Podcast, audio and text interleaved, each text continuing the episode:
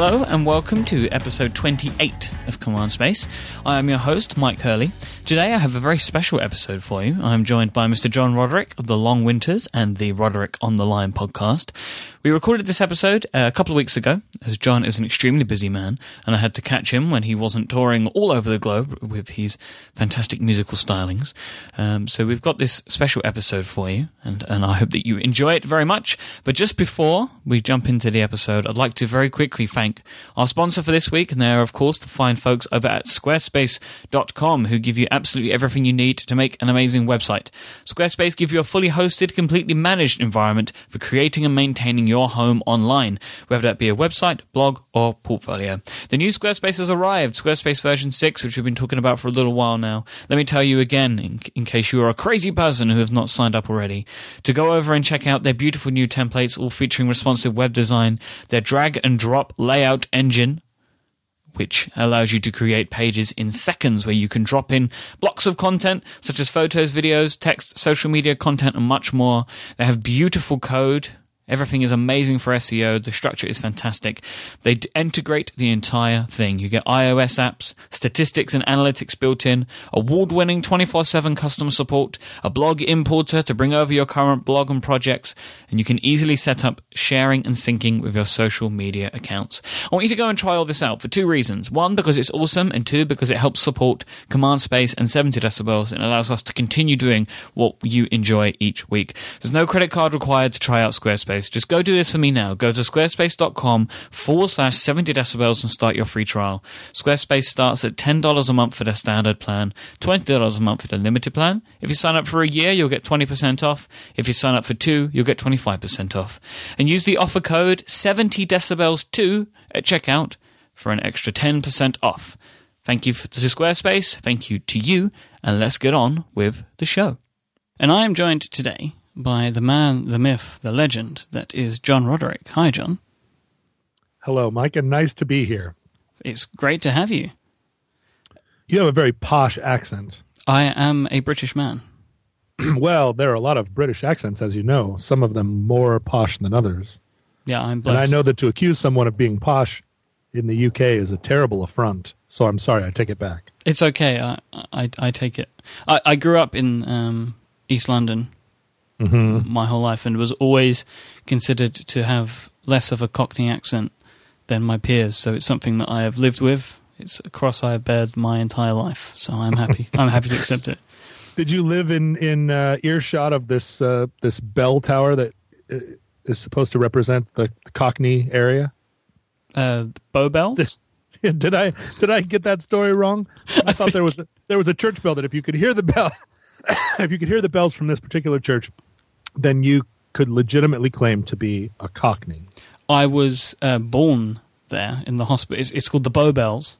Mhm. And I was born um, in Whitechapel Hospital, which is um, just outside Bow, and lived the majority of my life around that sort of area. So, yes, I can claim to be a, a true Cockney. Yeah, I don't believe it. You sound like you went to Eton. yes, that too.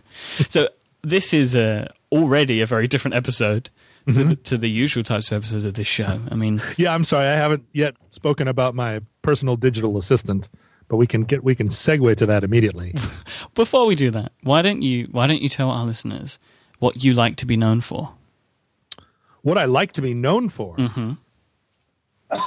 well, I like to be known as the one true Christ, who has a, who has arrived on Earth to shepherd us into the post-apocalypse where the believers in me are guaranteed eternal life, and the doubters spend eternity in torment. That's what I like to be known as. Right.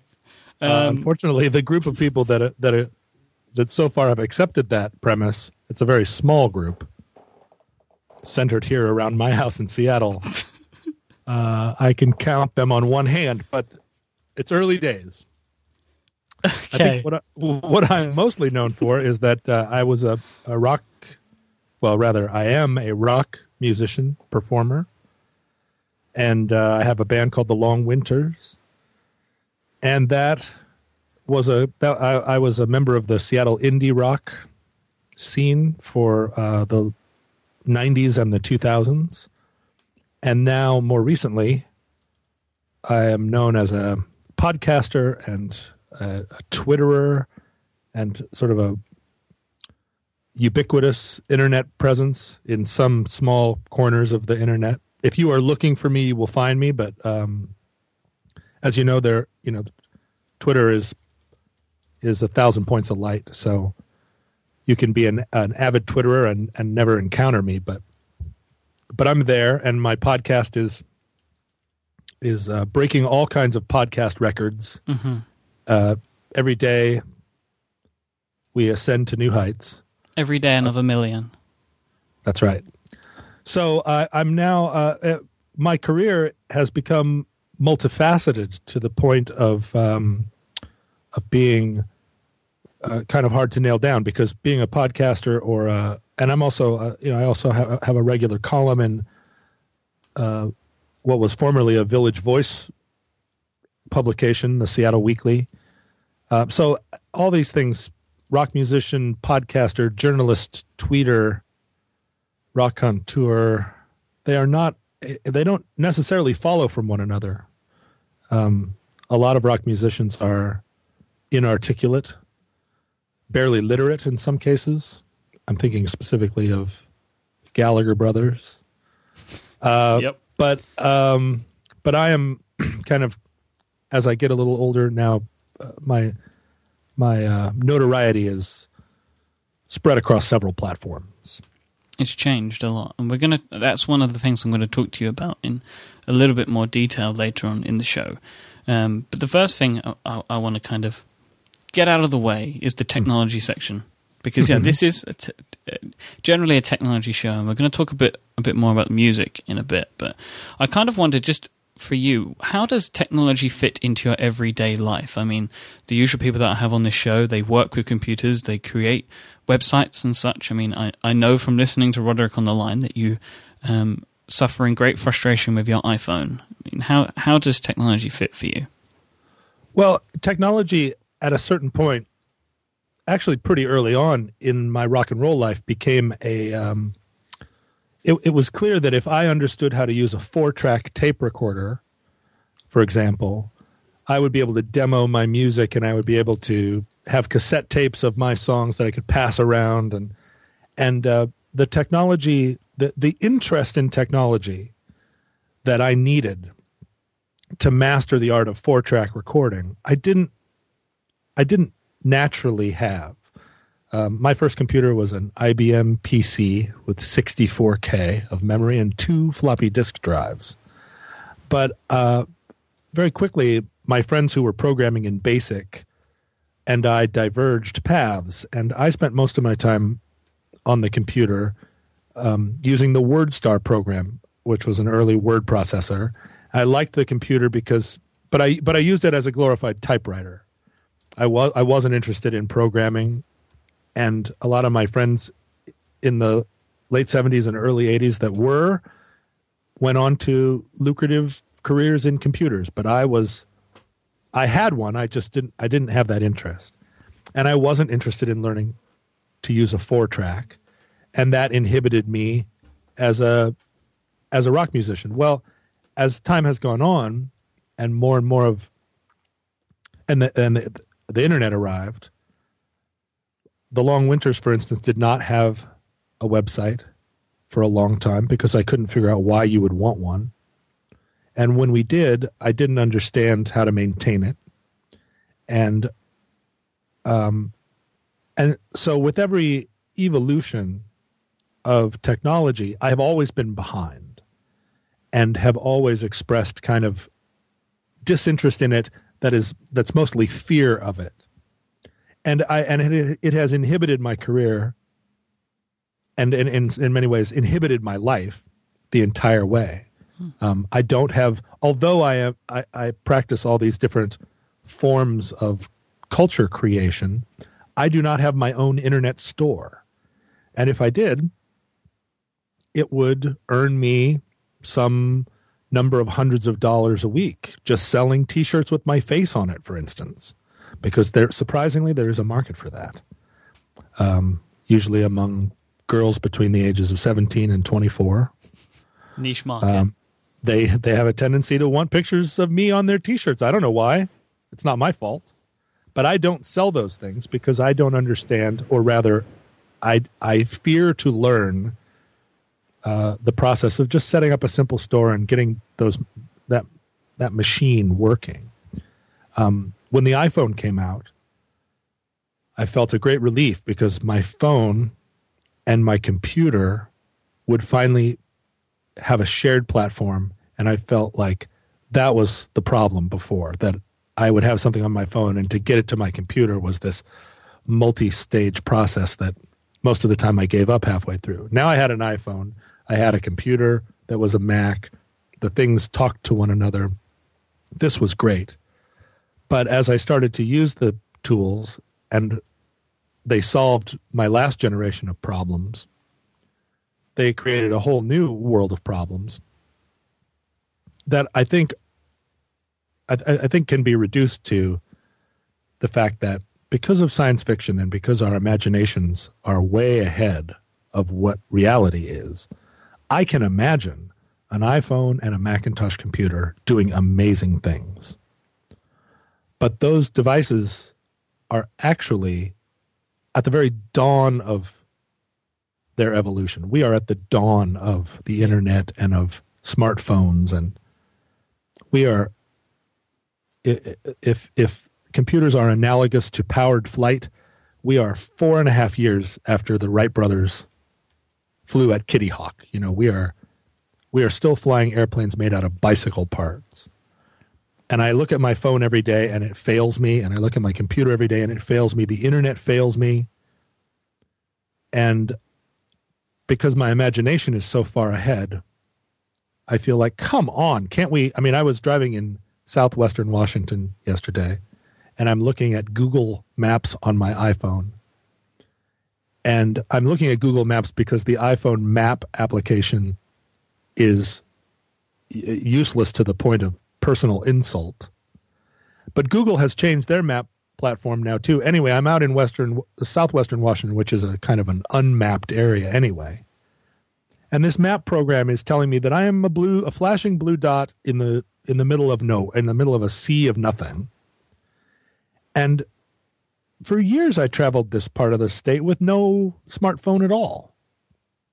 But the fact that I have this device and it and I can imagine it being capable of telling me where I am and it fails to be able to do it is more of an affront than just having a paper map. More of an affront than having no map and just and reading street signs for the love of God.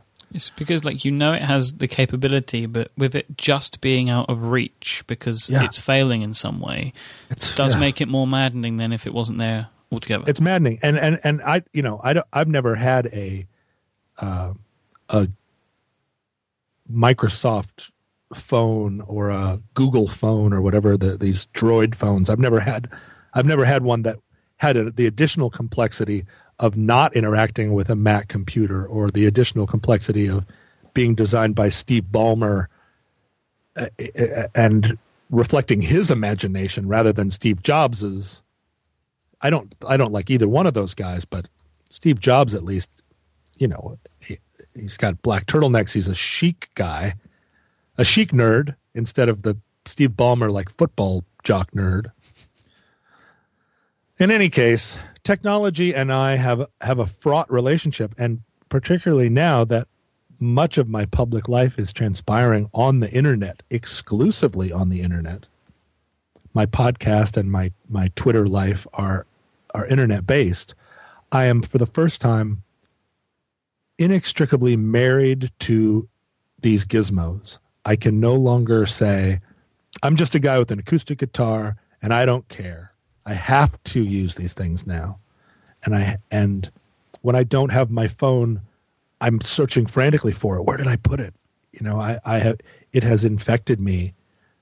And in some and, and, and I don't resent it because I love the internet. I love Twitter. I love this this world I have access to. But but I really feel like I feel like a uh, like a surgeon that is being forced to wear welding gloves. I just it does not have the precision and the acuity that I that I dream of. Um, being a frequent listener of Roderick on the Line, your show, which we'll talk about as well later on in the program, um, I know that you have in your life um, taken many walking trips throughout Europe. It's mm-hmm. an incredible thing to hear you describe these stories, and, and I wonder if you feel that having something like an iPhone well, it definitely would have affected this experience, but do you think it would have ruined it or, or made it better? Well, it's a question I've asked myself a lot. I didn't even take a disposable camera uh, on many of these trips. And so there's no photographic evidence of it at all. And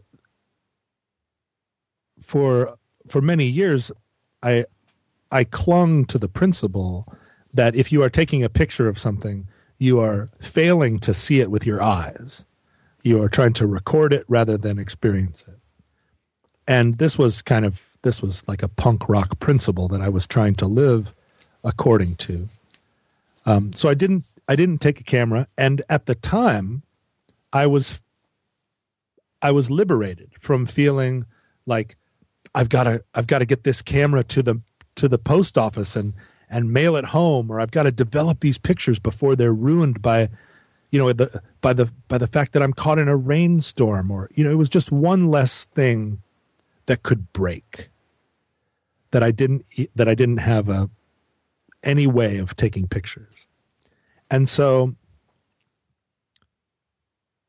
particularly on some of the longer walks like uh, like you're you're re- referring to a walk I did from Amsterdam to Istanbul which was a walk of many many months. And on that trip, I didn't ha- I didn't have a watch. You know, I had no I had no thing that was powered by batteries. I had no mechanical devices. I had a compass and um, and a sleeping bag. And so, just by way of example, at a certain point in Hungary, I, I I made some friends with the local kids in Budapest, and as I was leaving Budapest after a after spending a couple of weeks there, one of the kids who was a law student, he informed me that he had elected himself to join me for part of the walk. He was going to walk out of Budapest with me and we were going to walk to the Romanian border together was his idea. Cuz he had never he had never even seen his own country this way and listening to my stories he was curious. So off we go. We leave Budapest in the morning and we start to walk.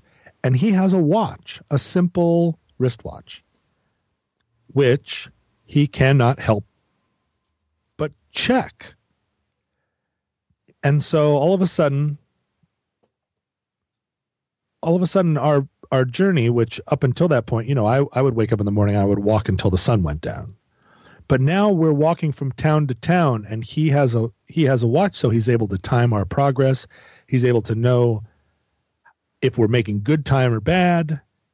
He's able to, you know, calculate our speed and and then he and then, then he's able to say, well, we're not going to make it to this town before five unless we really pick up the pace. And and in a few hours, the fact that he had a watch completely changed the rhythm that I had established over months and months of walking, which was, is it you know, is it noon ish? Then maybe I should sit under a tree and have an apple. Is the sun going down? Then maybe I should look for a place to sleep. But these were the only time questions I had.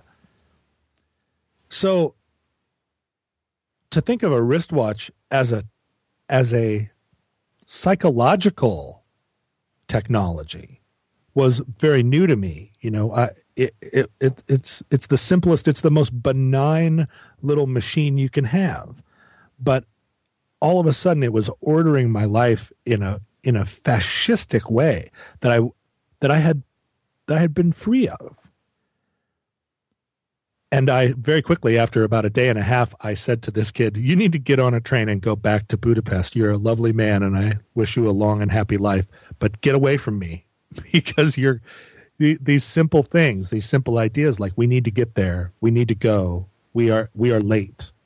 I mean, that's what a watch is there to tell you basically. You're late.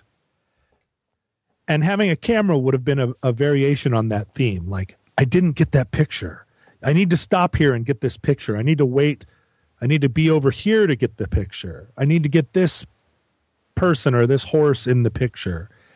And not not having that, I was I was I, I, I very quickly like lost all sense of that desire to compulsively record things. Now, trying to picture a smartphone on that adventure, it wouldn't have been anything like it. Uh, uh, the adventure would have been completely and utterly different. It probably I, wouldn't have really been an adventure anymore. It would have been, and I see this all the time because I continue to go on adventures and I have a smartphone. Right. And you are broadcasting your adventure all the time to an audience. Mm-hmm. I take a picture of my phone. I go, look, there's the back of Zooey Deschanel's head. Send. and then 10 minutes later, I go back to the phone and I read 25 replies from people that run the gamut of, that's not Zooey Deschanel's head, to, oh my God, you're so lucky, fave, or whatever. And your my my life is and the and the recording of it and the and the sharing of it becomes a becomes an end in itself, a compulsive kind of behavior, let alone the map program, the the the timekeeping, the I mean, I would have been through no fault of my own and, and without it being my intention, I would have ended up being a documentarian and a social networker on what in fact was like a six month long, completely solitary journey uh, that had no that where where sharing was all played almost no role. And I honestly, right now, cannot tell you which is better because people say you walked from Amsterdam to Istanbul. God, I can't wait to see the pictures. And I say, oh, I don't have any pictures. I didn't take any pictures. And you just see their eyes glaze over, like, no pictures? Oh. What's wrong with you? yeah, like it must not have happened then. you must be making it up. And I'm like, really? If I had a picture of me standing in front of a tree and I told you it was in Bulgaria, you would believe my story. But but lacking that picture, like it just it's it's unreal to people. Um. So I don't know. I mean, honestly, the forced solitude and the and the Bataan death march aspect of my six month walk across Europe, maybe it would have been maybe it would have been better if I'd been tweeting it. Maybe I would have spent less time like huddled under a bush weeping. Uh, but I but it would have been a different animal. It would have been a completely different animal. I don't know if I would have wanted to do it. Let's that I mean you you've kind of given me the answer I was hoping for really. Mm-hmm. Um, so thank you for that. I want to talk about let's talk about technology in the music industry um, because I'm sure you you know you've you've seen the change um, in some ways. So like you've been involved in the music industry for for some years now. Mm-hmm. Do you think that you know, sort of following on from the last point, do you think that technology as a whole helps or hinders the industry? Is is it clear cut enough to say it does one or the other? Well, there's we've all been um, up in arms for the last 10 years about this question. Uh, and I, I have lived through it and I've seen it.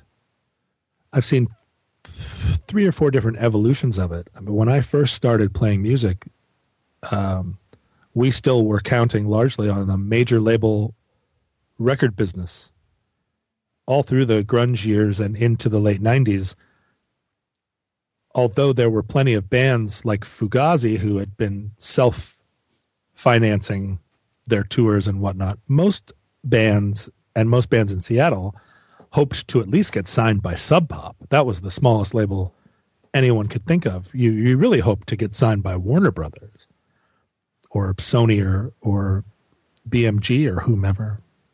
EMI. Um and then as those labels self-destructed and indie labels rose up out of the ashes, that felt like the first uh, incarnation of this evolution of technology. Indie labels were able to promote themselves and produce records, and the the the proto internet played a role in it. The early blogs, the message boards, we counted on those things to promote our music in the absence of major labels having millions of dollars to spend. And so even though the Long Winters didn't have a website, our early record, uh, our first record, was heavily promoted by word of mouth and by blogs and and LiveJournal and MySpace and Friendster and all these places. Um, and and that promotion f- filled that gap. It made it made us have we it enabled us to have a reach that even five years before you would have needed a large promotion budget and a team of people to to achieve. But that got out of people's control uh, pretty fast, particularly with Napster. Now, the thing we didn't expect was that no no one would want to buy our records; they'd be out there for free, and that shocked and scared everyone. And it didn't really shock and scare me because the long winters are a cottage industry and I never expected to make $10 million a year making music. And as people started stealing my albums, well, I was earning money other ways. And and that isn't to defend stealing records, but just to say like personally, it didn't affect me like maybe it did the guys in Metallica who obviously are living hand to mouth now that people are stealing their albums. We know that, right? It must be so tough for them. But the big change, the the major change that I felt spiritually was that I came up playing music in clubs and I started as the first of three bands on a Tuesday night and I played many shows as the first of three bands on a Tuesday night until I was playing as first of three bands on a Thursday night, which was seemed like quite an evolution. And then I was playing second of three on a Tuesday night. And I played many shows there until I was second of three on a Thursday night. And then I was given my first headlining show on a Tuesday night. And I played a bunch of those until I was playing a headlining show on a Thursday night, at which point I had a hundred fans that came to every show. And then I was given my first opportunity to play first of three on a Friday night. And then I played a lot of those until I was second of three on a Friday night. And then headlining a Friday night and then opening for a national band on a Saturday night. And, you know, this took me years to do. And I assumed that this was what this was everyone in music's shared experience because in indie rock in the early 2000s we all had this experience. Every band modest mouse and you know uh, my friends uh, in Keane from the united kingdom played many tuesday night opening slots before they were before they made a record you know? So a few years ago it became possible to put a video of yourself sitting in your bedroom playing the ukulele on YouTube. And f- because of some combination of cuteness and naive quality and maybe songwriting acumen, that that YouTube video would acquire a million views. And I was backstage at a show with a with a fellow by the name of MC Frontalot, who is a, a nerd rapper and a and a and a swell fellow, a great man. And he and I were just chatting backstage, and and I said, "Boy, this club, it's just like a million black painted, bleach smelling bars I've been in my whole life. Isn't that right, Frontalot?" And he kind of looked at me and said, "You know, the first show I ever played." Was in front of 5,000 people at Comic Con in Boston. And I got asked to play the show because I had put some videos of myself on the internet. And after that, I just always had an audience.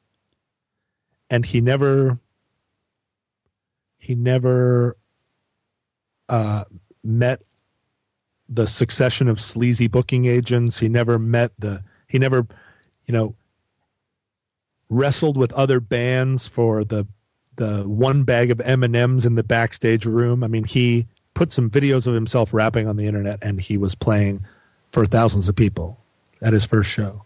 And that's the the way that technology has most profoundly changed the game because um and and, and I think that that to a certain extent that moment the moment where you could point to somebody like Jonathan Coulton or Frontalot or some of these characters who came out and put some stuff on the internet and became bona fide rock stars as a result.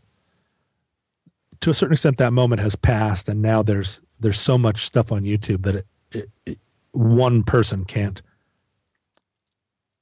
really have that experience. But uh, I mean, look at Gangnam Style.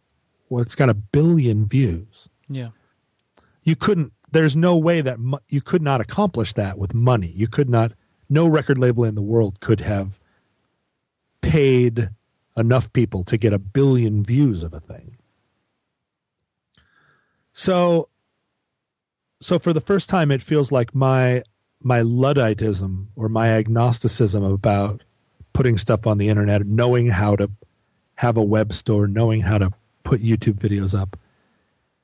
It it feels now like I'm I'm genuinely uh, I, I'm off the road a little bit. Like I have not kept up with certain aspects of the technology, particularly around my music career. And it's conceivable that there are kids out there who would only discover me via YouTube, and I'm just not communicating with them. There are some some sort of some aspects of, of this where I mean, yeah, I'll, I'll get, let me give you a um, this this hopefully will try and illustrate my point a bit better. So there is one Long Winters album that in the United Kingdom I am, a, un, I am unable to find for purchase anywhere. Mm-hmm. Putting mm-hmm. the days to bed. It, you can't get putting the days to bed in the United Kingdom. Cannot get it. That is infuriating to me. I can't. It's not on iTunes. Um, it's not on any of the streaming services. It's the only one, and I believe I went through the Long Winters site to a web store that holds them um, and put all my information into purchase, and it says you cannot purchase this because of geographical restrictions. so take that, take that, you limey. What about things like that? I mean, when you hear things like that, you know, because I'm sure you know that's because of maybe a record label deal or something somewhere. Do you feel that those sorts of things they hold back your music, the industry, you know, what seem like quite short sighted things that are done. Well, yeah, that's what I mean by the fact that it feels like this whole our uh, our whole world of technology right now is in this uh, this one horsepower motor with a bicycle chain era because most of the time when I go on to so, so when I follow a link to something, uh, hey, you should read this article. Follow this link. And I go to the link. And then there's a pop up that says, Would you like to download our app? And it's like, I don't want to download your freaking app. I just want to read this article. And then, and then another thing pops up and says, you know, well, you don't have the right, you don't have the right uh, version of Flash, or you know, Flash is not supported on this phone. And you're just like, I throw my phone down in frustration so much. Now, putting the days to bed was released in Europe on a Dutch label called Munich Records. If this isn't confusing enough, they are a Dutch label called Munich Records. and also released in Spain on a Spanish label called Houston Party. Uh, but those labels had some kind of exclusivity about European territories. And then uh, Munich Records, because of, you know, for whatever reason, the record has presumably more or less gone out of print. It is not being supported by Munich. But my label here in the US, Barsuk, couldn't be less interested in Europe. Barsuk has more than once expressed the opinion that Europe does not exist, that it is a fantasy that certain people have from watching movies, but that there is no such place as Europe. And and I keep coming back with stories from Europe, and people just shake their heads patiently and go, there he goes again. Where's he been? With his with he's been reading Tolkien and he thinks that hobbits are real. And I say, no, there really are British people. They talk like hobbits, but they're normal sized. And no one here believes it. Um, five years from now, 10 years from now, will that be true that, that someone in the UK or that someone anywhere in the world won't be able to go to one location and find all the music of the Long Winters for sale uh, using international space currency that is like tied to some kind of international standard. I mean, this is the idea that drives nationalists crazy in both of our countries the idea that the pound or the dollar will someday be tied to some some standard currency, um, the dreaded euro or maybe the the Danish kroner. But five years from now, ten years from now, it will. It's ludicrous to imagine that you won't be able to buy that music with one touch of a button and that it will be the same standard everywhere. But of course, it's not. iTunes UK, iTunes America somehow are different. I, when I go to the UK with my iPhone, I cannot turn it on because even though all the technology wants to work together, someone has figured out that they can charge me $15 an hour, $15 a minute to use the map program when I'm in Edinburgh and so I just don't turn or you know I keep the I keep it on airport mode because it's a Wi-Fi device. I use it as a computer, but I can't use it as a phone. And when you when you think back 5 years ago, 7 years ago when you had uh, and this may still be true, I don't know. I haven't I haven't I haven't been to the continent in a little bit, but you know, you buy a phone in the Netherlands and you cross over into Belgium and all of a sudden you're you're paying $25 a minute. And it's like they had to work hard to achieve that. They could have just you know, they they could have just let the let the phone service kind of bleed over into the next country. No, they they they pointed the transformers or they they pointed the transmitters away from one another to to achieve this goal of making it impossible to commu- communicate.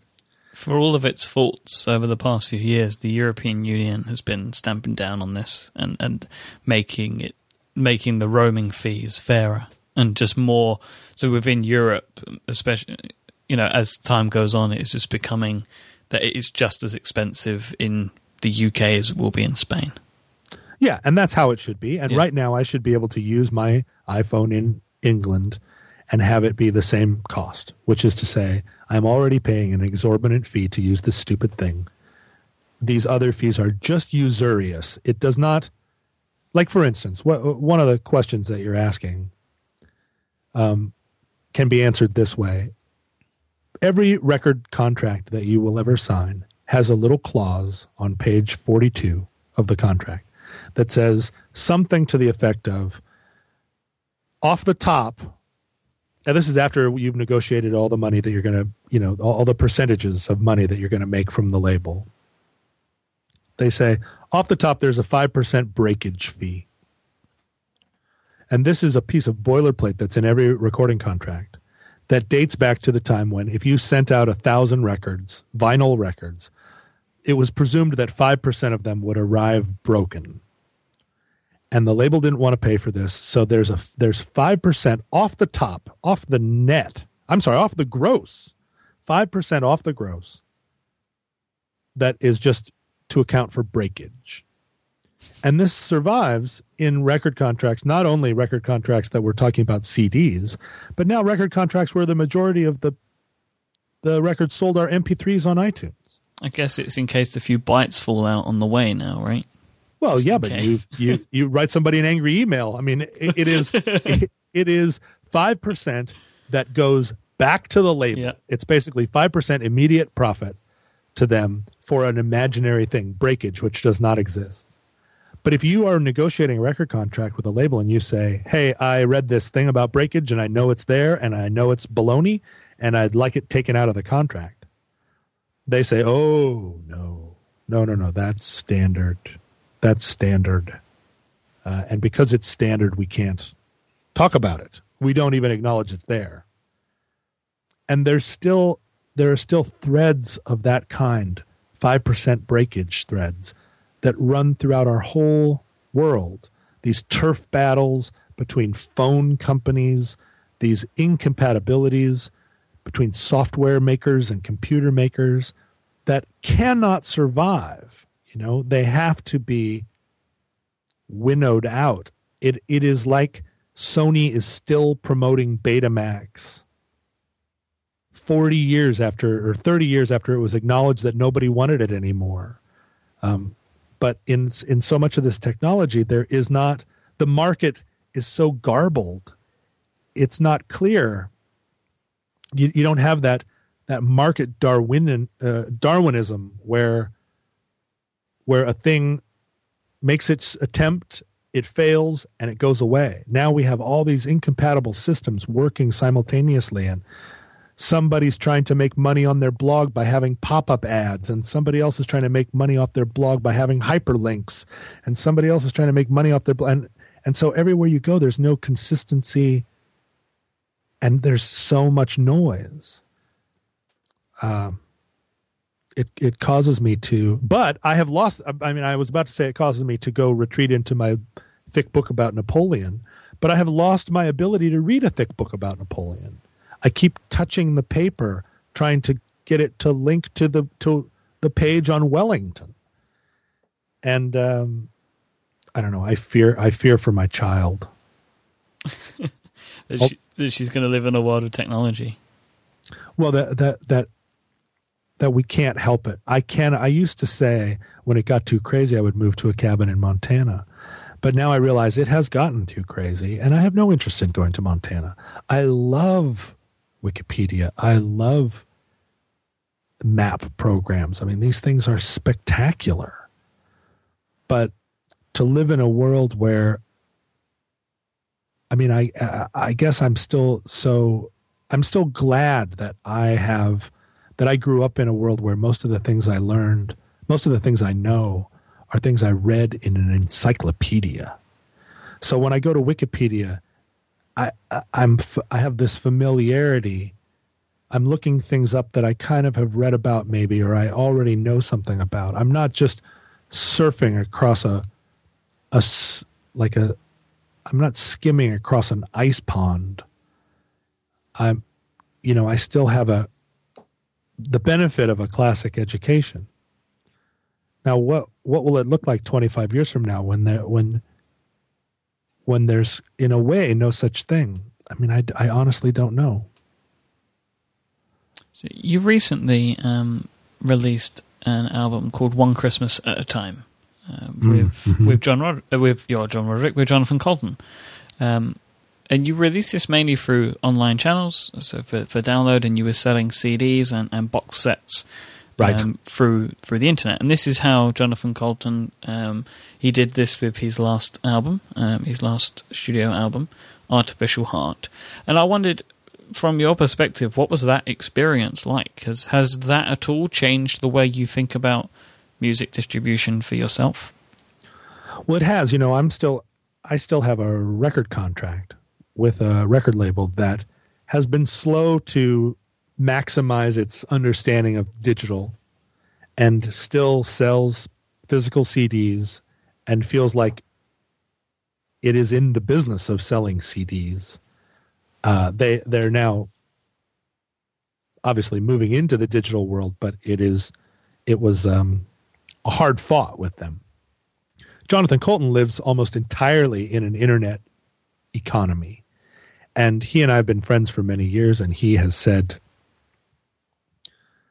uh, he's not an evangelist because he recognizes that he was kind of a one of a kind uh, type of artist who made a certain kind of music at a certain moment in the internet's history, and he became ubiquitous, uh, and that turned into a career for him. It's not a thing he recommends to other people, but he does have some interesting sort of philosophical cornerstones, and one of them is that when you release an album, the first 1,000 people to buy that album, who buy it the day it comes out, those 1,000 people are your true fans. And they will pay $50 for that album.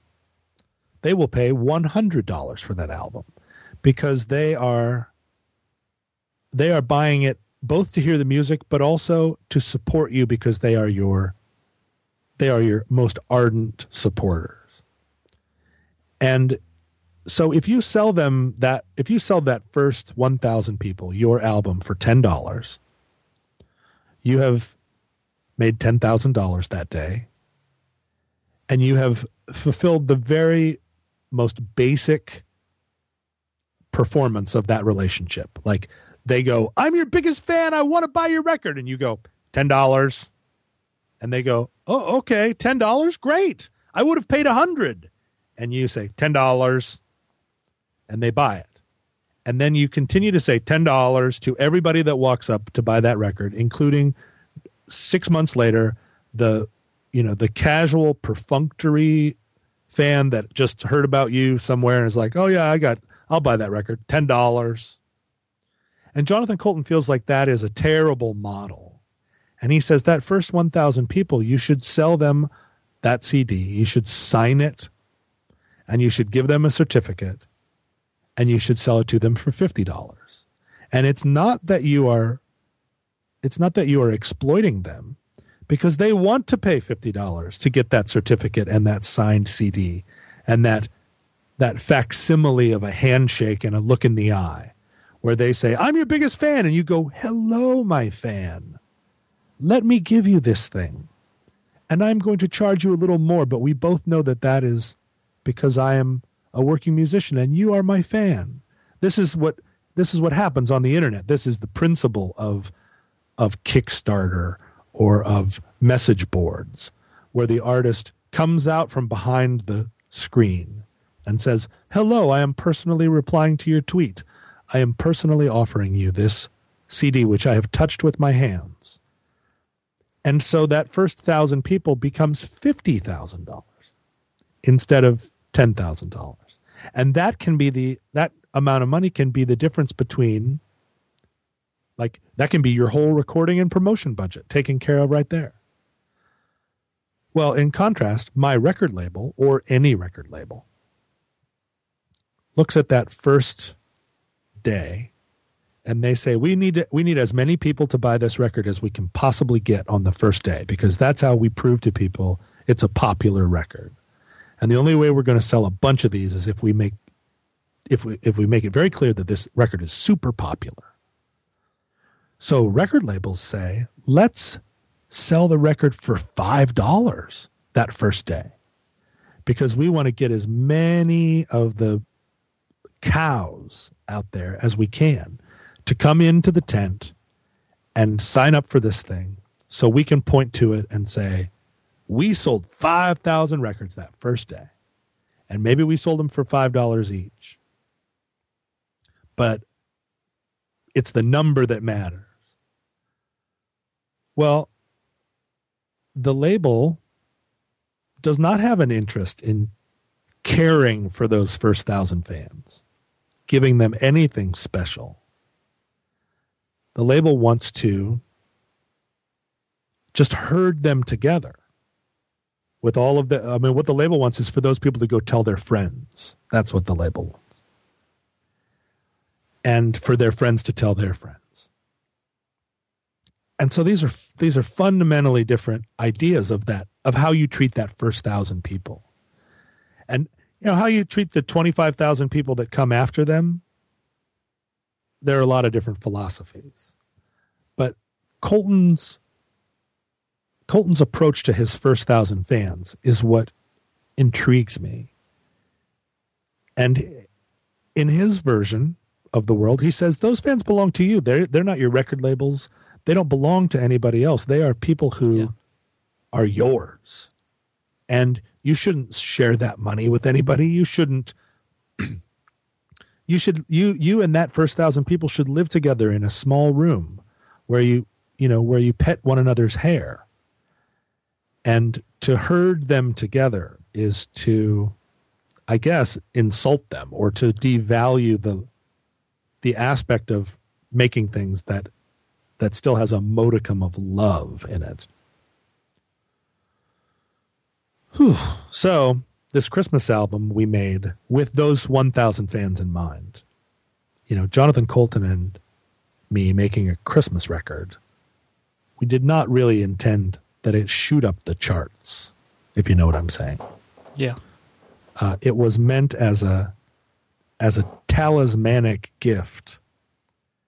And we understood that if we sold signed versions of it, if we put out a box set, if we sold it with a CD, that it would intrigue these thousand people and that it would be self sustaining and profitable without being without being a thing that we were trying to make half a million dollars off of, you know?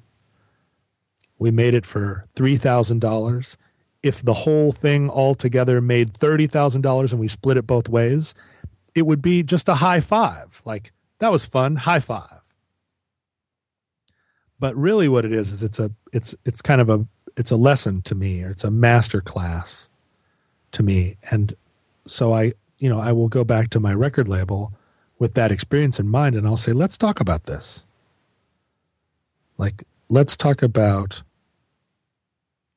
what the that well, let's talk about the fact that the internet offers us the opportunity to invite that 1000 people into our homes without literally having them in our homes. And i'll be very interested to see what my label says what their response is. Yeah i think it it definitely works for the reasons that you said. I have my box right here. Um, oh you do? It's beautiful isn't it? It is. It's and i i like the um the wax stamp seal on the on the little card inside. Well, that was right now. Nice now, what what what does that fulfill? Nothing, but I liked it. I opened. it. I was like, "Ooh, that's nice." and you know, those were individually stamped by Jonathan Coulton's wife, Christine. That makes it that all the more sweeter to know that. Yeah, and it's a so it's yeah it's a wax seal like Henry VIII might have put on a on a uh, parchment and it's on a card, right? Mm-hmm. it's a wax seal on a card, and yet it's a beautiful thing, and and it, you could not sell it on its own. It is just a, it, it's a talisman. So much, so much as we move as we move deeper and deeper into the this uh, this technology vortex little things like that it's why all these artisanal hand soap stores are popping up everywhere. People are are are hungry for the sense of things being made for them or the the feeling that someone had their hands on a thing.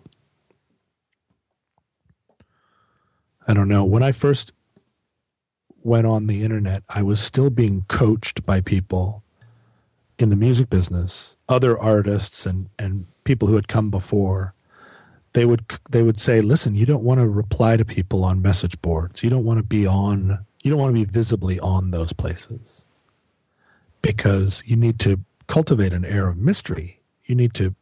There needs to be a clear delineation between artist and fan. If you're on there arguing about guitar tone with people, it's going. It, it demystifies it too far." And that was the conventional wisdom in 2003 among artists. Well, now I'm on Twitter every day. If people want to send me a thing that says, Your song Scent of Lime saved my life, more, more times than not, I will say, Thanks a lot. XOXO, fave, send. And does it demystify me? Maybe. We're all a little demystified now but uh, but I don't feel like it. I don't feel in any way it, it, it cheapens the fan artist relationship. I, I, I feel like it somewhat enhances it. I agree with that. So you, have recently um, you've been on, on a tour with Jonathan Coulton, um, and you've you've done other tours with him um, in the past, and you've you know as you said this the idea of, of um, the online world of music and, and the world that Jonathan Coulton and now yourself is in, probably I'm going to assume has a very different fan base to the one that you had when you were playing long winter shows. Um, have the crowds changed? How have they changed for you? Well, there are there are huge. I mean, a, a, a large proportion, I think, still of the Long Winters fan base is not. Uh, is not an internet savvy group. Even they they do not represent the mavens of social networking. The Long Winters fan base was, you know, established in the years between 2002 and 2006 as a group of people who were the old fashioned record store employees and hipster music snobs and you know indie rock culture people um, the internet culture certainly has a corner of those people and and um, a lot of them have made the transition but internet culture is is a, is a separate animal and i hear from people all the time who are long winters fans who are waiting for the waiting for the the email newsletter to tell them what we're doing next. And I say, "Hey, there's a faster way to do that. You can follow me on Twitter." And they respond somewhat predictably like, "Oh, Twitter? Really? Isn't that a place where people t- take pictures of their their sandwich? Uh, isn't that a place where people just uh, I mean, they don't understand what Twitter is. Uh, and Facebook is probably as far as they've gotten. So somebody sent me a somebody sent me a, a, tweet the other day. They were in some hotel in Australia, in sitting in the hotel bar in some town in Australia that's out in the bush, and the bartender was playing the Long Winters record "Pretend to Fall," and this person sitting in the lobby, and they tweet me, and they say, "We're listening to Pretend to Fall in this hotel bar, and it's hilarious because we're literally at the end of the earth." And in tweeting back and forth, forth with this person, the bartender had discovered this record through record buyer channels. He had no idea that I was, he had no idea who I was at all, let alone that I was accessible on the internet. It wouldn't have occurred to him. You know, he was consuming music and was not interested in having a uh, in being pen pals with the person that wrote the songs, you know. And so, unlike Jonathan Coulton. there is no one who is a fan of Jonathan Coulton who does not have the internet. You know, that's the only way you would discover that music. Um, and my fans are this other, this uh, are made up of these other creatures. But now that I'm on the internet and I'm introduced to this new, this new community of people, I mean, routinely people come up to me at Jonathan Coulton shows and say, I mean, and I'm talking about 35 year olds who say, This was my first music concert and I really enjoyed it. And I always have to lean in a little closer and go, Your first music concert of uh, ever? and they get they're very excited and they say, "Yes, I have never been out at night to see a music band." And I really liked it. And I go, and this is this is this happens nightly. And I think to myself, how is there a downside to that? First of all, welcome, you know, welcome to the world. Hello, my friend. Yes, an outside music concert in the out of doors, like you have detached yourself from your Aeron chair and you are in a room with other people. You know, and a lot of these people have social anxiety disorder or whatever, but my God, they came mm-hmm. and they had a beer and they watched the show. That's wonderful. Congratulations. yeah. But as far as like understanding how I fit into that, um, and and whether or not that is an audience that I'm just seeing because I'm on tour with Coulton, who is the, you know, in some ways the godfather of that world, and whether those people will will follow me through my musical adventures, I have no way of knowing. Um, I think a lot of, uh, I think uh, uh initially my music is maybe too figurative. There is no literal, there in, there is no protagonist even. There are just some. There are a lot of ambiguous set pieces about people who seem to not be able to have their love affair go very smoothly. And, um, you know, does that appeal to someone who spends all day creating levels of World of Warcraft? I, I don't know. I think that, I mean, you know, um, Jonathan Coulton and Paul and Storm, um, they they are like they they make that that type of lyrical music that you've explained, but I think that it's not so much necessarily the music. I mean, I'm, I'm talking from my own um, and experiences, but I don't know if it's necessarily so much the music itself, but the way in which you choose to interact with people and the way that you talk about your music.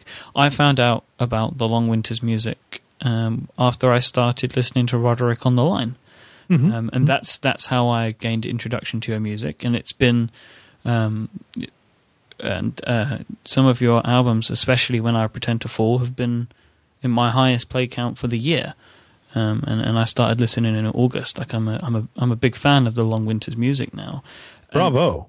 And and that's and that's because I that this is the way that I've come to find out about you.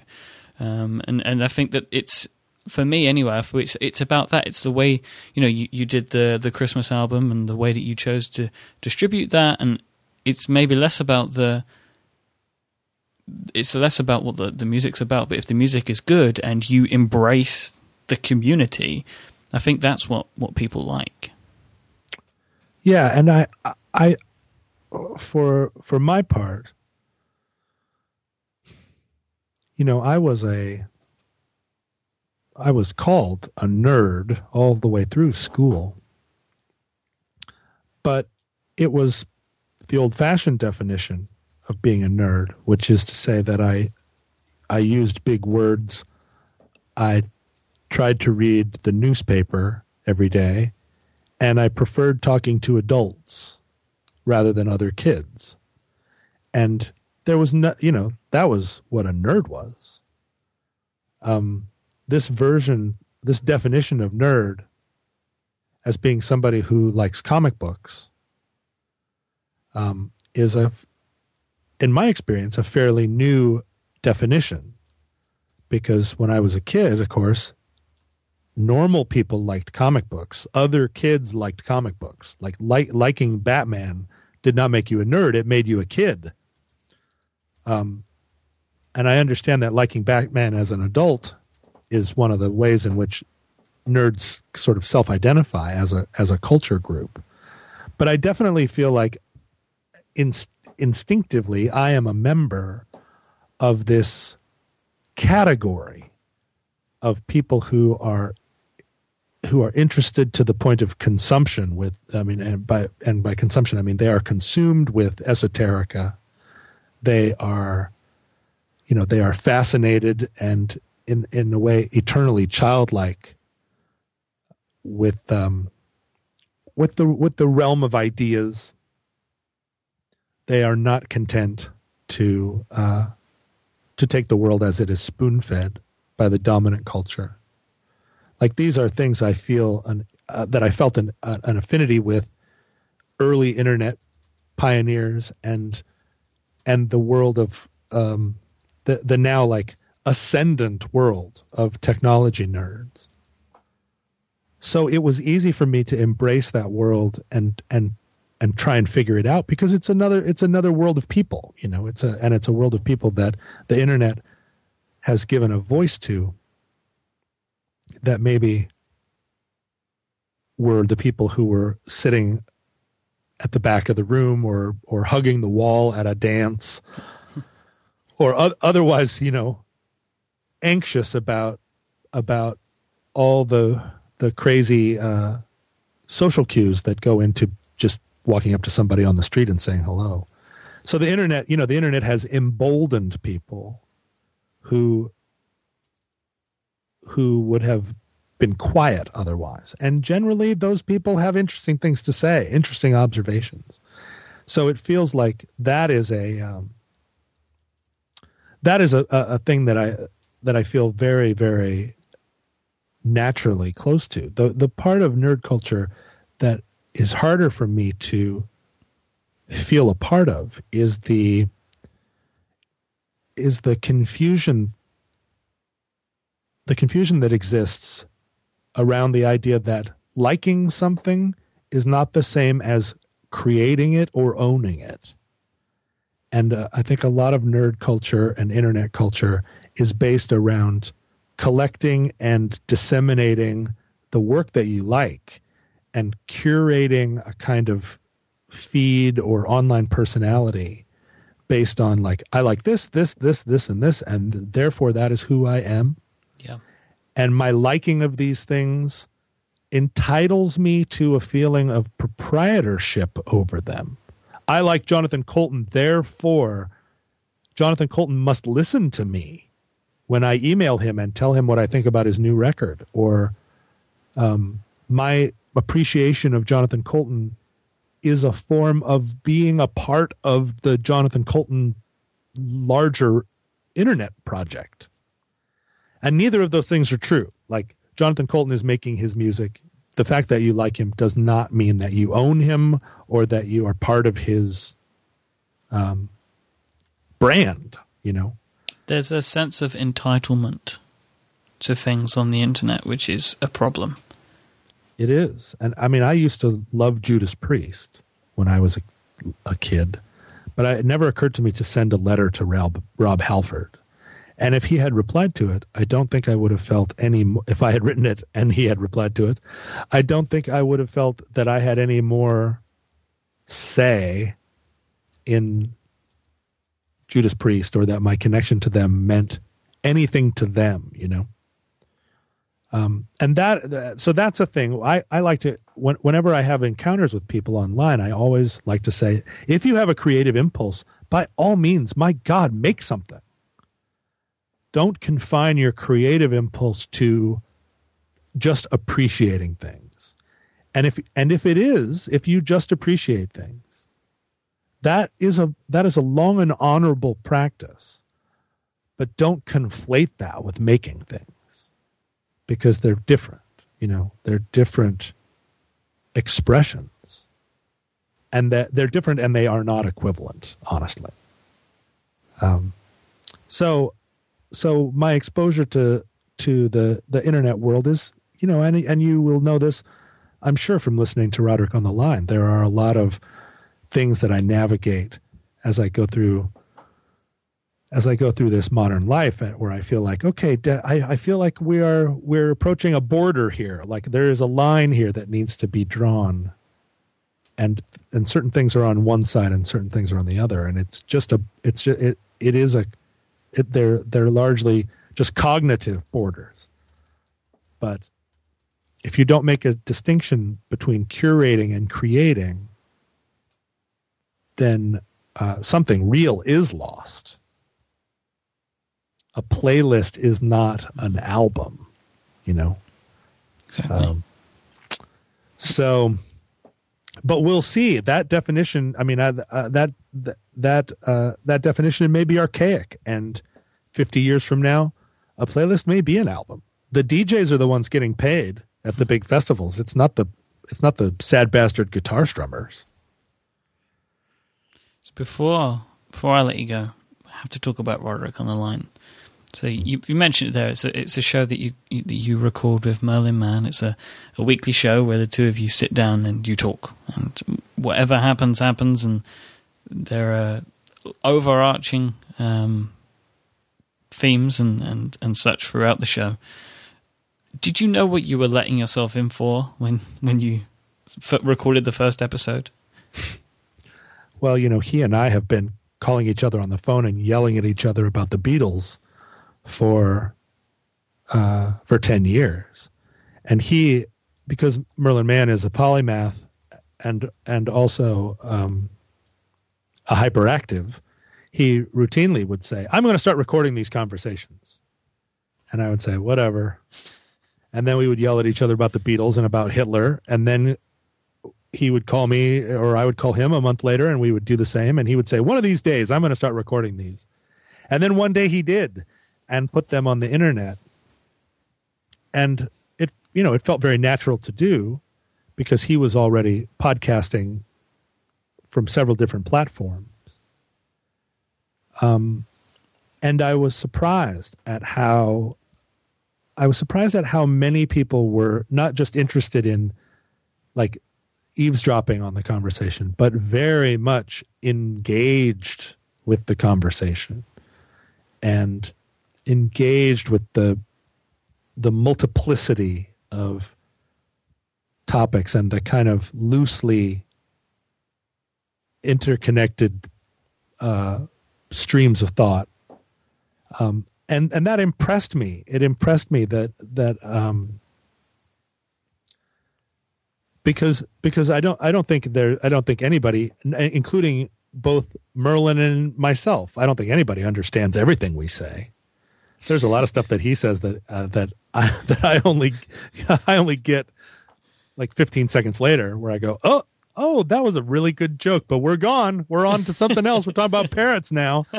he talks um, so fast that he talks so fast, and he and he is so and he's so quick, you know. Yeah. And my stories, my stories are uh, they they lumber along, and they always have some moral component that you get the sense that Merlin is only half listening to the moral aspect of the uh, the moral quote. but then he gets it. Then it then it then it then the full force of it lands on him and and you hear him go oh wow you know yes th- is this what you're saying so the fact that other people are interested in that is wonderful and and what it's done is it has made me feel it has relieved me of 20 years of feeling like I was I was um imperfectly explained like I would do interviews for newspapers and radio shows, and they would edit them, and I would read the final result, and I would go, ah, no, not really. That's that doesn't get it. You did not get it. You edited out the good part, or you you put in a you don't know how semicolons work, or or you put in you put quotes around the wrong word. But with this podcast, it's it's really like Merlin and myself in our own voices and if you listen to enough of them, you can't help but have the real picture. Whatever it is I'm whatever it is I'm here on earth to do or whatever whatever knowledge I am accumulating, like this is an authentic reproduction of it. Uh, and so with that, I couldn't be more satisfied with it. It is a thing maybe that I it's the thing I am maybe proudest of because it's so simple, but it's 100% unaffected.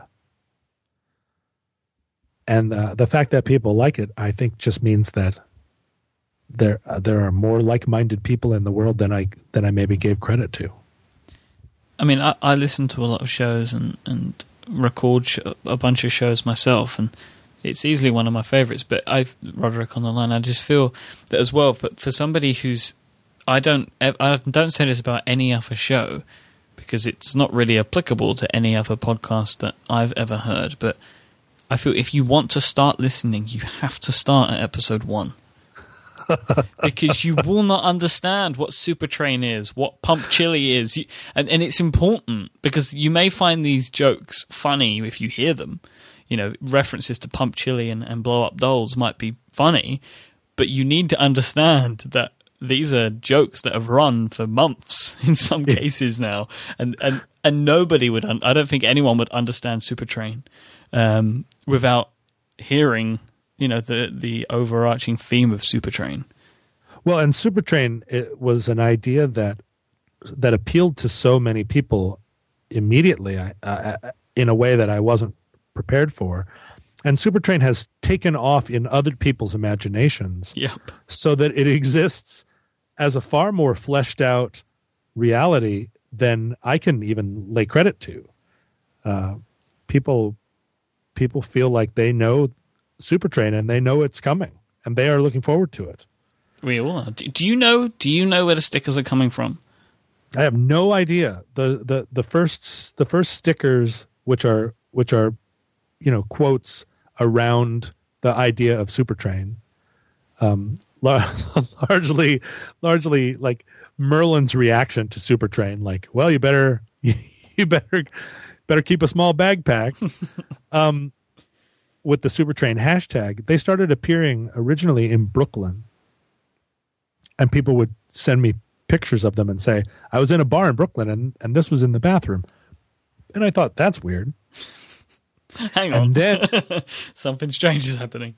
Yeah, and then people started sending me pictures of them from all over Iowa City and Mexico City and all across Europe and in every in every city in the country. I have no idea who is producing them, how they're making this uniform sticker that goes all over. And more importantly, when I got done with the Christmas show that Jonathan Coulton and I played in Brooklyn, there was one in my guitar case.